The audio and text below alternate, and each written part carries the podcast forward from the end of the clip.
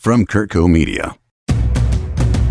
So what you gonna do about it? Welcome to Politics Meet Me in the Middle. I'm Bill Curtis.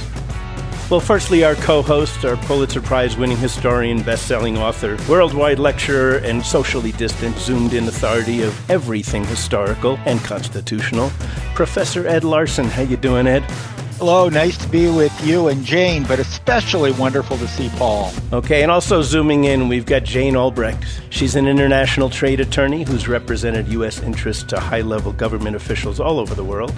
And she's been involved with several U.S. presidential campaigns. And in full disclosure, she's also president of the local Malibu Democratic Club. Jane, it's nice to remotely see you again, too. It's always a pleasure, a delight, and an honor to be here. And Paul Rosenzweig. We are honored to have the founder of the Homeland Security consulting company Red Branch Consulting and senior advisor to the Chertoff Group. He was the first Deputy Assistant Secretary for Policy in the Department of Homeland Security. He's a consistent contributor to The Atlantic, and he's frequently the authority on CNN. And in full disclosure, Paul considers himself a Republican. Welcome, Paul.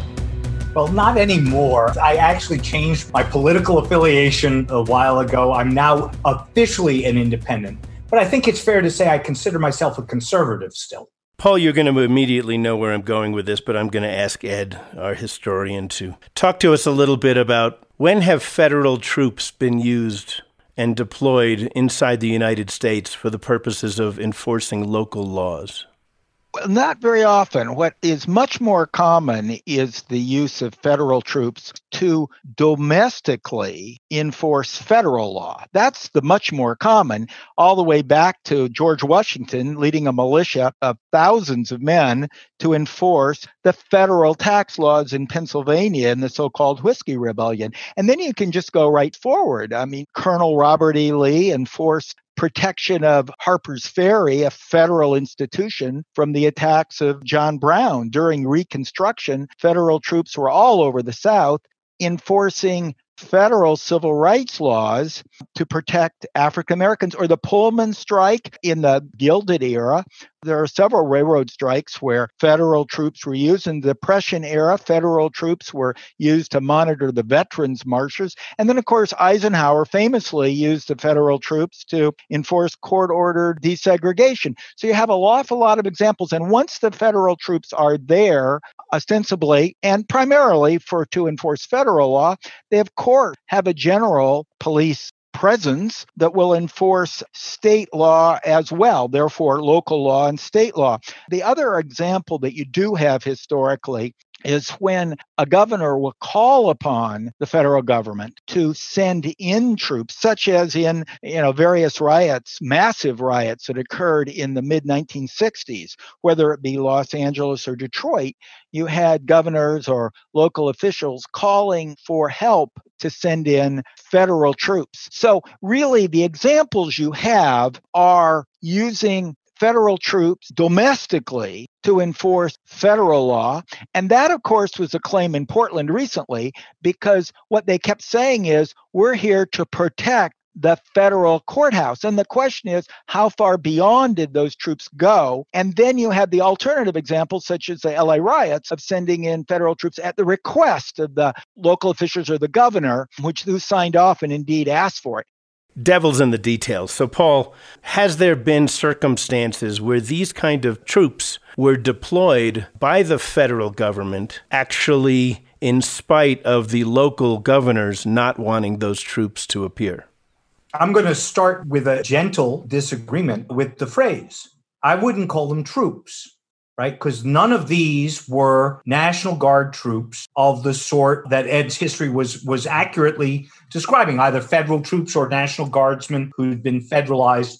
So who are these guys? These guys were law enforcement officers who exercised federal law enforcement authority. The most militarized of which, the ones you saw in the in the camouflage with, with the night goggles and the really heavy armaments, were a group known as BORTAC. BORTAC stands for Border Tactical Unit. The Border Tactical Unit was created probably 15, 20 years ago in response to the increasingly dangerous arms being used by drug cartels on the southwest border. The typical Border Patrol agent has a revolver, maybe a rifle, and he was turning out to be facing a bunch of cartel guys with AK 47s, machine guns. He was outgunned. So BORTAC was essentially a quasi militarized law enforcement agency that was created for the very purpose of being armed to equate themselves to the drug cartels. Their training was for low grade combat that was not quite war, but was a lot more than arresting uh, druggies on the border. It certainly was never any training for dealing with protesters who are exercising their rights to protest and or engaging in illegal civil disobedience involving threats to federal property. That was not part of their training. Almost all of the people that they interacted with were non-Americans. We could talk a long time about the difference in the legal rights of non-Americans and Americans.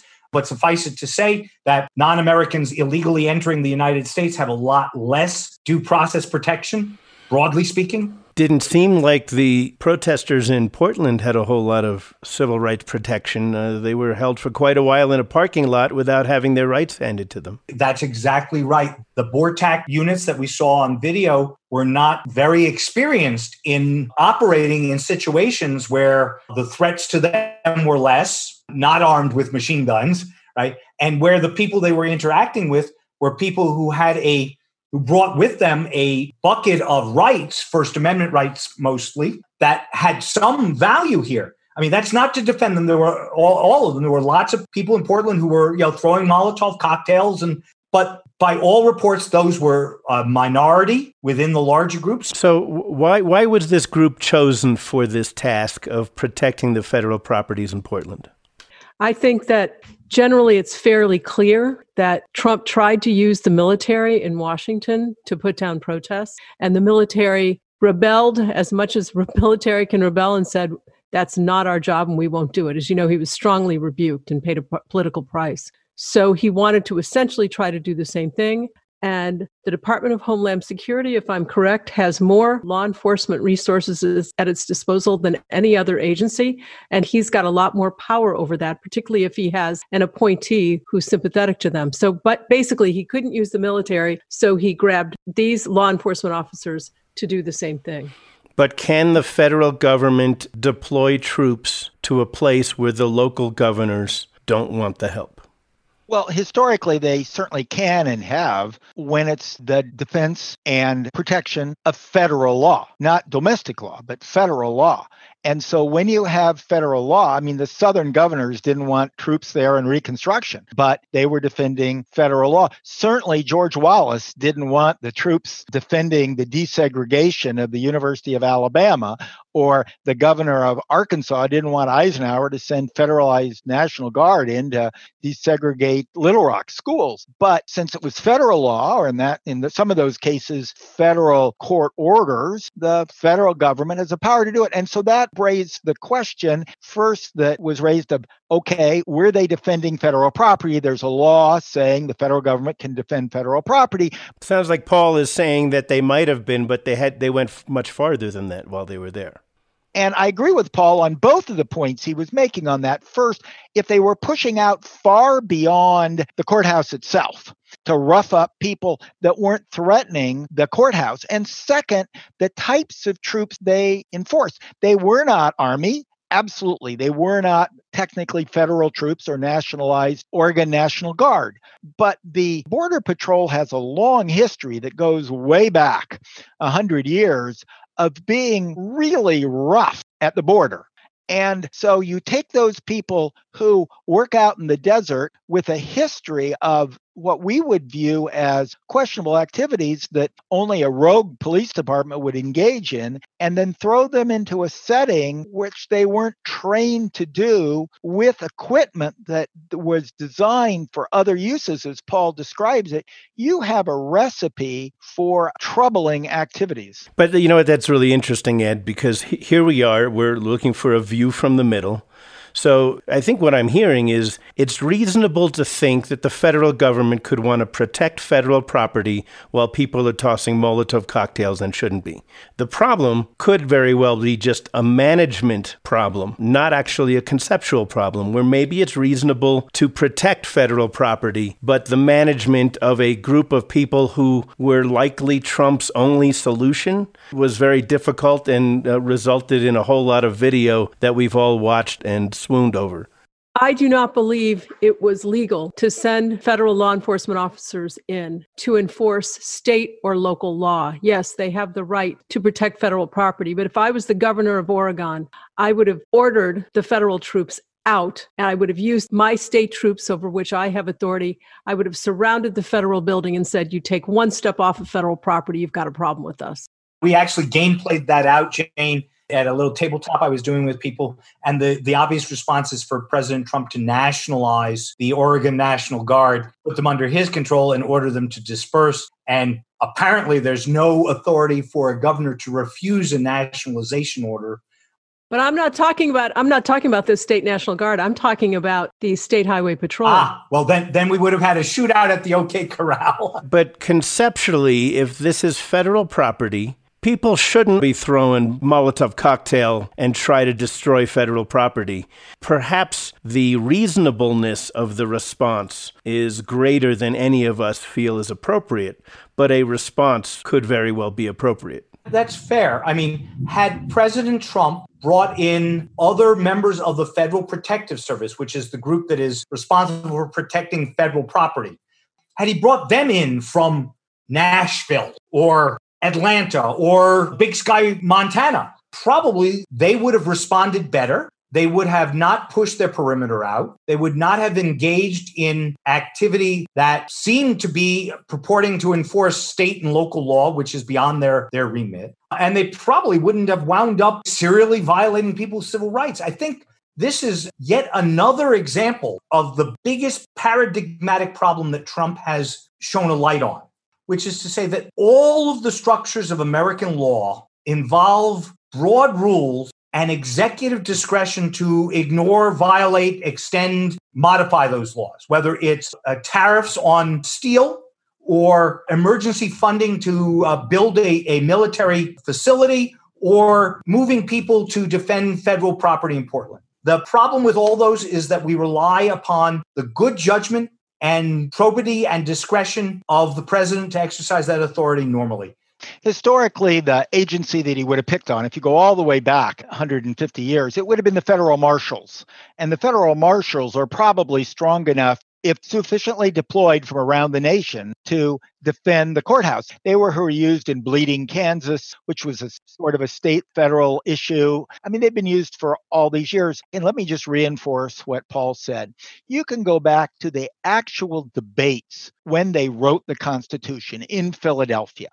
And you had people like Benjamin Franklin and Governor Randolph of Virginia, who offered the original Virginia plan, and George Mason and the future vice president of the United States, Gerry from Massachusetts. And they all said, We've given too much arguable power to the president.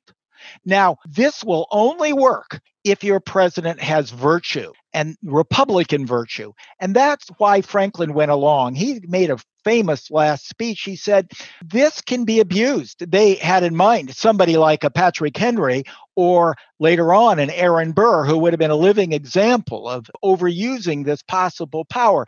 There's this risk here of the checks and balances being disrupted by a president who pushes the limit of their power. So, Paul, let's go back a little bit. When formed originally, specifically, what was the role of the Department of Homeland Security and how was it formed? Uh, the Department of Homeland Security, quite obviously, was a response to the tragedy of 9 11. But more concretely, it was a response to the perceived lack of coordination of the government's anti terrorism, counterterrorism, and border security efforts, which were at that time distributed across a number of different agencies. Customs was in the Department of Treasury, Border Patrol was in the Department of Justice. Yeah, a lack of a coordination structure was a nightmare. And so the idea, which mostly grew out of the 9 11 Commission's review of what went wrong on September 11th, was to create a overarching superstructure of coordination that would bind all of these different things together in a way that would create a unity of effort and a locus for the focus of our counterterrorism efforts. So that it was quickly assembled after 9 11? No, not not very quickly at all. It took a couple years before the department was actually created. The very first thing that happened was that President Bush created an Office of Homeland Security in the White House, which was intended to be a coordinating function, much like the National uh, Security Council is intended to knit together the Department of Defense and the Department of State and all of our foreign and international engagements, including the International Trade Commission. I I'm curious, Paul, why wasn't the FBI involved in that group? In the Office of Homeland Security, it was initially. They had a major counterterrorism mission. And indeed, one of the reasons that the actual formation of the Department of Homeland Security was delayed was that many people thought that the FBI should move over to the new Office of Homeland Security. And there was, in typical Washington parlance, a bureaucratic knife fight over that one with a lot of blood spilled on the floor. Uh, Jane, I think you had had a slightly different opinion of how the FBI, and I don't know, did the CIA end up part of this thing? I was in Washington at the time and I recall everything that Paul is saying. He's basically right. There was bureaucratic fighting. You know, I, I always believe in quality government and efficient government. And I have never been convinced the Department of Homeland Security was an effective and good idea to solve the problems. Paul is right. The main problem with 9 11 was the failure of particularly our various agencies, FBI, state, CIA, DIA, to share effectively certain information, all of which they had. But sometimes they guarded it jealously, and sometimes it was just not effective communication. So, Paul, let me ask you before the formation of Homeland Security, which sounds like it was a, a difficult coordination job, were some of these agencies in possession of knowledge that could have saved us from 9 11? The 9 11 Commission identified a barrier between the law enforcement community and the intelligence community that it says did contribute to missing the blinking red signals. The lights were flashing red was was the title of one of the chapters of the 9/11 Commission report.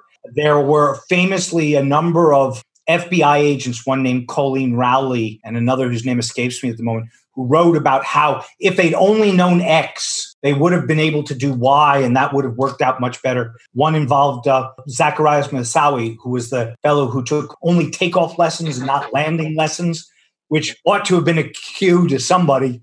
All of that was part and parcel of an effort to create DHS and also some other structures. For example, the National Counterterrorism Center is an all threats, all information center that was built out in Virginia now where they take streams from DIA and CIA and NSA and DHS and they try and merge it all together. How has the Department of Homeland Security changed in the last 20 years?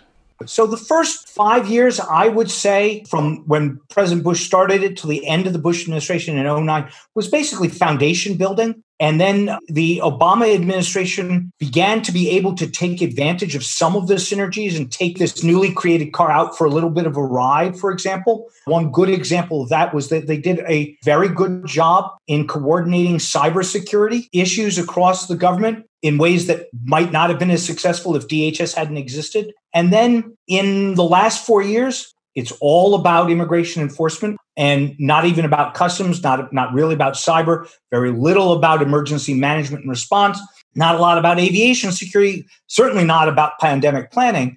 And so, what we've seen in the last four years, I would say, is a regression of the department back from its all threats perspective, which is how we used to think of it, to one that is much more narrowly focused exclusively on a single threat stream, the immigration threat stream. It's a product of President Trump's unique focus on that as a critical issue. Well, interesting. That noted, let's take a quick break. We'll be back with Paul Rosenzweig in just a minute. On medicine, we're still practicing. Join Dr. Stephen Tabak and Bill Curtis for real conversations with the medical professionals who have their finger on the pulse of healthcare in the modern world. Available on all your favorite podcasting platforms. Produced by Curtco Media. So we're back with Paul Rosenzweig talking Homeland Security. You know, I noticed that during your tenure at Homeland Security, a couple of your focuses were very interesting to me, one of which was international rules for data protection. Is that another term for cybersecurity? Actually, no. Rules for international data protection were rules about when we, as the US government, could or should share information with, say, our partners in Europe, or when Europeans would share information with us more limitedly with other nations like Brazil or India. What type of information? Well, the, the main locus of that information at the time was large scale data sets about things like who's moving money around and who's traveling. It turns out that the best ways to kind of get a handle on terrorist activity are through following their communications, which was NSA's job, following their money movement, which was Treasury's job, and following their travel, which was DHS's job. So strategically, our goal was to get better insight into how terrorists were moving around the globe, including through Europe. The problem with that is that in order to get insight into terrorist movement, you have to collect information about the movement of everybody, right? Help me understand why why you would need to track everybody's movement in order to track certain targets that you've identified as uh, potentially dangerous. First off, often we don't identify them until after they've traveled. So if we don't have a historic record of who's entered the United States in the last 6 months, say, I can't look back and say, "Oh, I just found out that Mohammed Atta, who is a terrorist, and he may have arrived sometime in the last six months. That's the first bit of it. But the other more innovative and also intrusive aspect of it was that we wanted to build a system that would build connections between people. So, for example, if we knew that Mohammed Atta was a terrorist, we would also want to know something about the person who made a reservation with the same travel agency on the same day as Mohammed Atta. So, one of the things that I remember back then, because two decades ago doesn't seem like that far from me anymore, we were concerned that the tools used to track potential terrorists' targets could also be used to track, oh, I don't know, the other political party, for example. That's exactly what the problem was with the collection in the first instance that they i mean the department took the view that that the terrorist threat was sufficiently real and that risk was small. So we were urging that we go forward with it. Your concern was very real because i could just as readily say let's track jane because she's the head of the democratic party in malibu and follow all the people that she knows and and build a profile on her the europeans were very reluctant to share information with the United States on exactly that basis. For example, they thought that we might target labor union members or people with disability or any sorts of other things. And so we had to do a lot of work to assure them that we were actually going to be respectful of European privacy. And then the last point I'll mention is this is still going on. Just last month, the European Court of Justice struck down the latest agreement between the United States and the European Union, something known as the Privacy Shield, which was a promise from the US government to not use commercial data collected in Europe to target Europeans. The Court of Justice of the European Union said that the American promises were insufficient and struck the agreement down. So all the commercial people are going crazy right now trying to figure out what to do. So tell me, really, is China really listening right now? Are they actually stealing our secrets and our data? And have they basically hacked our systems? Pretty much. Four or five years ago, the Chinese breached the Office of Personnel Management, which was the repository for all of the information about people in America who hold top secret and secret clearances. And in order to get those clearances, we have to disclose to the government everything about us, all of our peccadillos, you know. And the Chinese stole that out from under us. And so they have everything about me personally that I disclose to the US government. Are regular people who are not involved in the government and not involved in negotiations with China, are they at risk here? Or is that really pretty much just noise? Because you're not going to closely monitor individuals who are making coffee at Starbucks, are you? That's correct. There are, however, two ways in which the barista at Starbucks needs to be aware of this. The first is that we've been talking at a governmental level about risks to national security. There's another level that almost every American has experienced, which is the risk of identity theft and cyber crime. On average, 30 to 40% of Americans have had to change a password, change a credit card, had their data stolen from Target or Home Depot, and have experienced some of that. So that's a real risk for everybody. It's not the same existential risk as national security in China in the Trump or Bush administrations. But what it is, is a risk to them for their money and their personal identity. And so that's the first way in which it's relevant. And the second way in which it's relevant is really in the aggregate, which is to say that information about Americans as a group or any society as a group allows people to manipulate our social systems in ways that are disruptive of our political discourse in American norm. I mean, the classic case of this is the Russian in 2016 who were on both sides of Black Lives Matter advocating for Black Lives Matter with some fake accounts and talking to all those people about how their issue wasn't being taken seriously, and then advocating for Blue Lives Matter and saying to all the pro police, pro order people that their issue wasn't being taken seriously. And they spun people up with fake accounts and fake meetings and fake anger that was mostly derived from mining our social media and figuring out what our, our weak points are. It's an interesting strategy. Ed? The countries you might think about using would be probably less China, though maybe you do it with Hong Kong somewhat. But uh, some country like Iran try to use this sort of collected information to figure out who might be on one side, who might be on the other, and then try to disrupt situations in Iran or Venezuela or Nicaragua or other countries that we have more immediate issues with, sort of like Russia did to the United States. Interesting. So we can act incredibly indignant that some other countries are listening to us and taking our data, but we're all doing it, aren't we? We are, though it's at least worth noting that the official American policy, as announced by President Obama and, and actually reaffirmed by President Trump publicly, is that we will not steal Chinese data for the economic benefit of American companies or anybody's data. Now, you may not believe them, right? Which is, yeah, that's an interesting question. But if you do accept that, that puts us in a slightly different category than much of the Chinese efforts, where, uh, yeah, I mean, I've actually had clients whose intellectual property was taken by China, and six months later, knockoffs were arriving on the boat in Seattle at two thirds the price, putting them under severe economic pressure.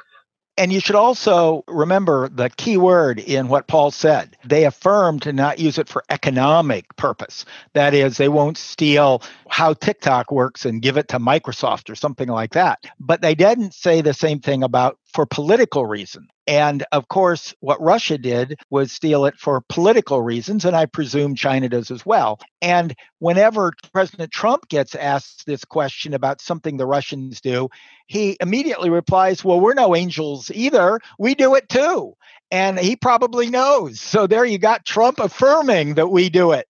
There's no question that in the past and currently we've tried to influence Russian elections. No one likes to say it, and other countries as well the CIA did that and it was considered okay because it was much less costly in terms of money and human lives to try to influence an election than to do assassination or worse, invasion. Well, so let me ask you a question, Ed, and, and actually Paul as well, with what you just said before. What happened to constitutional checks and balances? How is it that virtually no Republicans seem to be concerned with checks and balances? From my perspective, you've identified the proximate cause, which is that members in Congress see themselves less as advocates for the institution and its role and more as advocates for the party. Don't they realize that if they give the president too much power that you know next time it might be a democratic president? It used to be the case that that was the case. I would say that a lot of this has eroded over a long history of time. One example that I think of is we all thought that having popularly elected senators was a good thing. But, actually, it turns out making them less independent and more responsive to populism so they no longer stand as a bulwark. And, and that's happened over the last hundred years. Not too long ago, you were on CNN and you were talking about the idea of presidential power and how possibly even Bill Barr, our attorney general, believes that the authority of the president is total. You apparently felt very differently about it. Do you want to describe that a little here? The Department of Justice is headed by a political appointee.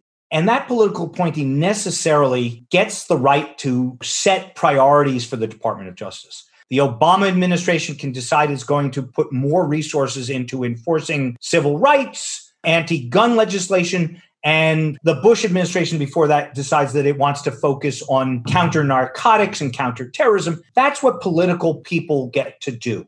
What they don't get to do is determine that the Department of Justice will essentially serve as the handmaiden for the elected president, enforcing his political desires and moving to support his political agenda for reelection. But how could that not happen? He serves at the pleasure of the president. Well, traditionally, it has not. I mean, to greater or lesser degree, we've had bad attorneys general like John Mitchell who went to jail for doing that exact thing, right? But mostly there's been a strong norm against political interference in the day to day operations of the Department of Justice, right? The political appointee asks a question, gets an answer, and that's it. The White House does not call down and say, I want you to start an investigation of Amazon because I hate Jeff Bezos because he owns the Washington Post. The president does not get to pick up the phone and call the attorney general and say, We need an investigation into the origins of the investigation of my campaign so that I have an October surprise to play. But he, he apparently can call the attorney general if he wants to take a walk over to a local church and hold up a Bible. Exactly. I mean, this is fundamental to the idea of blind justice. What Paul's talking about with the normal operation is he's talking about it's not legal, permissible, or acceptable for the president to interfere with the actual ongoing criminal investigation. And that's what's been happening here. And he has been using it to prosecute his political enemies or try to do so and free his friends, with the Michael Flynn investigation and the Roger Stone being two of the most outrageous examples. And a related issue is with the current attorney general, he has a, an ideological view that goes way back about the power a president should have. To me, it strikes me sort of like a medieval king. And that's what his beliefs are and I don't think accords with the historical view of the power that should be as a president. Historically, Congress should have the highest power and the president execute the laws. That's what I think the founders had in mind. But if that's not the way the attorney general believes, and if the attorney general believes that the president has basically the divine right of kings, then that attorney general is more willing to carry out whatever those powers are. Now, just to give an example, the Congress debates and debates and decides how much money it's going to give to build the wall. The president signs it, and then he turns around and issues an executive order taking money appropriated for an entirely different purpose to build his wall. Okay, let's put a pin in that right there. Take another quick break. We'll be back with Paul Rosenzweig in just a minute. Welcome to Life Done Better. Listen to the weekly episodes where supermodel and health coach Jill DeYoung talks to some of the world's most inspiring women in health and wellness. It's the place for all the unicorns who strive to create a life on their own terms. Join us to explore, discover, and create a life done better together. Listen and subscribe from Curtco Media, media for your mind. We're back with Paul Rosenzweig talking Homeland Security and a few other things now. You know, I've, I've had discussions with Ed and Jane over the last year during this show. My frustration with the concept of checks and balances, but it seems that they really don't exist. Nobody is exercising them. And as a result, maybe they were badly formed. I would disagree. I mean, for many, many years, Congress was quite effective in oversight. There were eras in which the Speaker of the House was probably more powerful than the President of the United States. One of the things I do on the side is I work part time at a think tank called the R Street Institute. And we have a project. It's called Make Congress Great Again. I agree with Bill that I think the concept of checks and balances is a very good idea. You know, one of my greatest concerns right now is not the strength of the fourth estate, but the true independence of the judiciary. And while, for example, the Federalist Society, there's nothing wrong in them promoting judges that are good jurists and have a certain attitude towards legislative construction. But I'm really getting worried, particularly with this administration, that they're appointing too many judges that'll just rule the right way, regardless of the facts before them. It also means that they're not going to exercise their oversight over the executive branch.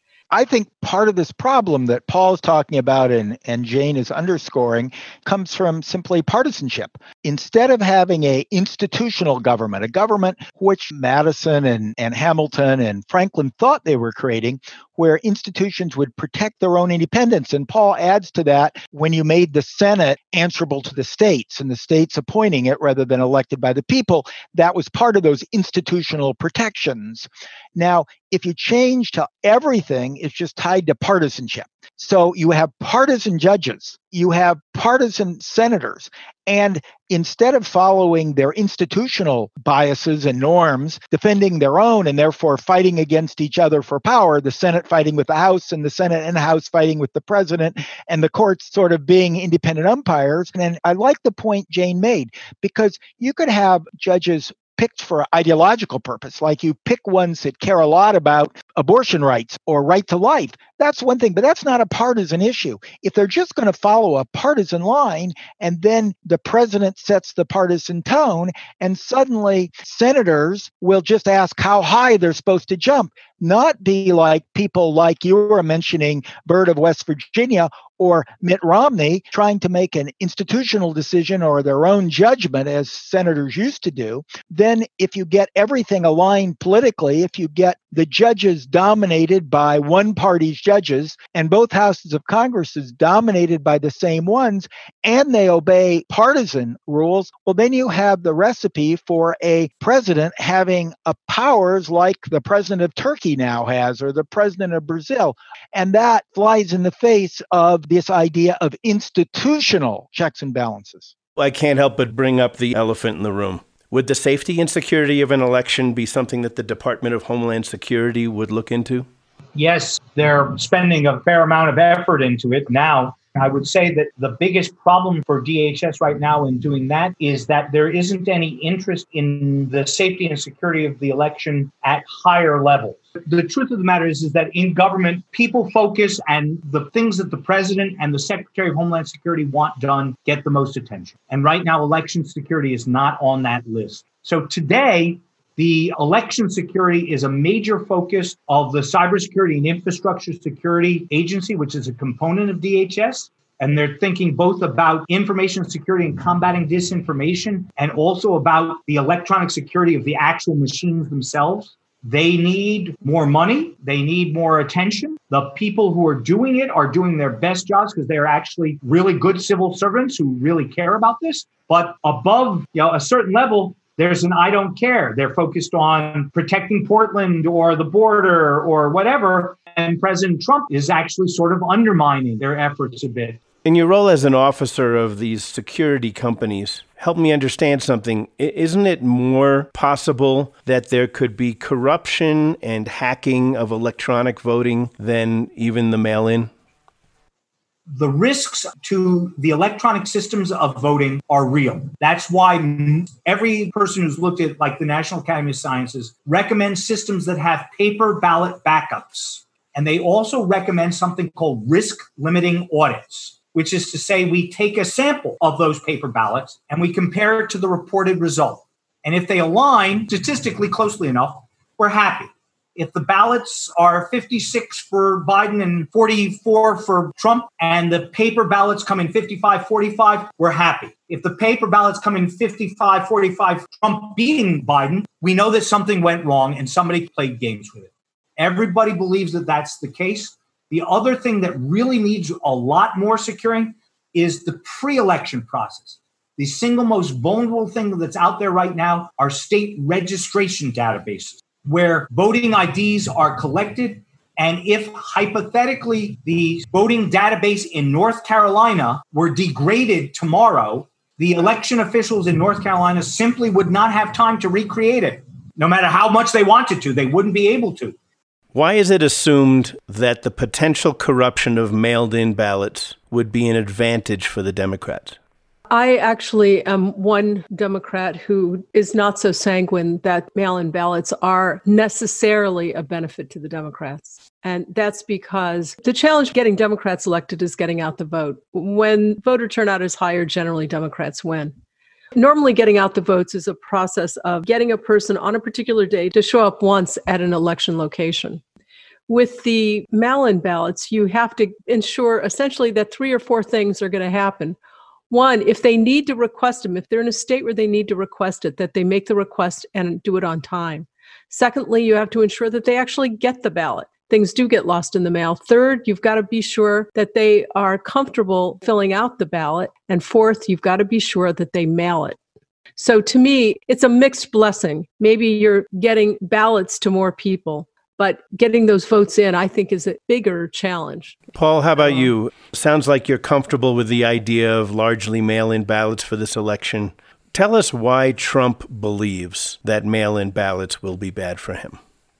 I have been given to understand that he thinks that higher turnout is bad and that the more people vote, the more Democrats will vote like Jane, I actually think the evidence of that is weak and quite possibly wrong. In many places like Florida, where aged people vote, we've seen lots of seniors who like to vote, which probably explains why Trump said mail in balloting in Florida was great, but not in Nevada. So the truth of the matter is, is that there are risks in mail in balloting. And there are risks in in person balloting of fraud. Both of those, I should add, by the way, pale in comparison to internet balloting, which I am deeply and vigorously against because we can't secure the ballot that way.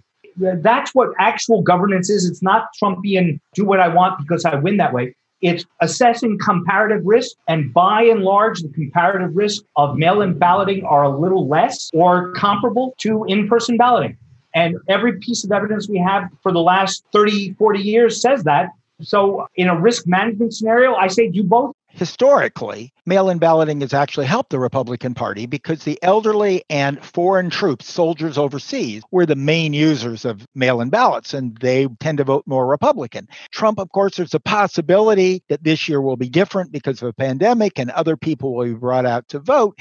Now, what he could be doing is not really deep down have any question about mail ballots at all. He just may be wanting to sow doubts about the outcome of the election that then he'll use after it happens.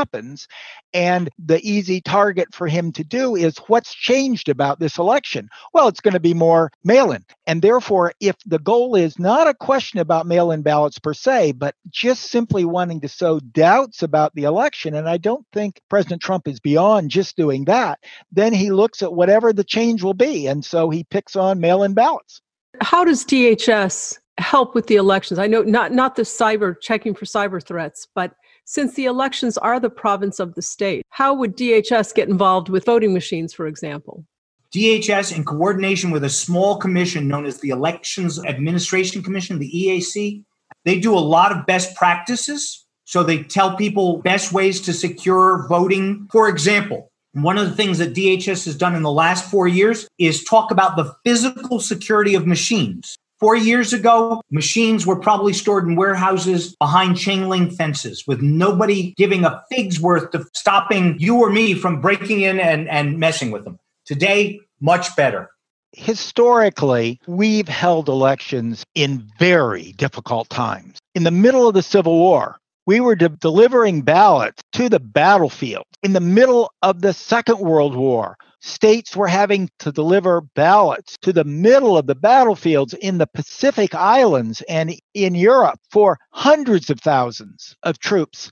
In the middle of the pandemic, the much worse pandemic than we're facing today, in 1918, we conducted elections that changed, that flipped the House and the Senate dramatically and undercut the power of the president. Now, all those cases, there were problems. There was a tremendous cut in voting, trying to vote in the middle of a pandemic. Yes, there were problems. There were problems in the Civil War. There were problems in the Revolutionary War. But if you look at what's the most fundamental right in America, oh, sure, freedom of religion, freedom of speech, property rights are all important. But if you ask all the founders, what is the foundation of a Republican government? it's free and fair elections. And we do the best we can. The Constitution mandates them. And if we don't go through with them, well, our constitutional democracy is finished. Well, let's put a pin in it there. Paul Rosenzweig, I hope you will come back and join us again. You've been fabulous. and I really appreciate it. Jane Albrecht and, of course, Ed Larson, you round out our group wonderfully. And uh, Paul, tell our listeners how they can follow you if they want to keep up with your philosophies. I'm on Twitter at Rosenzweig P. R O S E N Z W E I G. I sometimes write at the Lawfare blog, which is a blog about national security and homeland security law and policy. And I also write at the R Street Institute, where most of my media appearances will eventually be clipped and put up. And I'm delighted to have been here. Thank you for having me. It was a really great and fun conversation. Absolutely. Well, this is politics. Meet me in the middle. Thanks for joining. We'll see you next week. If you like what you hear, please tell your friends. And please leave a comment. And yes, we'd of course appreciate it if you gave us a five star rating. You can also subscribe to the show on Apple Podcasts, Stitcher, or wherever you listen to your favorite podcasts. This episode was produced and edited by A.J. Mosley and Mike Thomas, and it was audio mastered by Michael Kennedy. The theme music for Politics Meet Me in the Middle was composed and performed by Celeste and Eric Dick. Thanks for listening.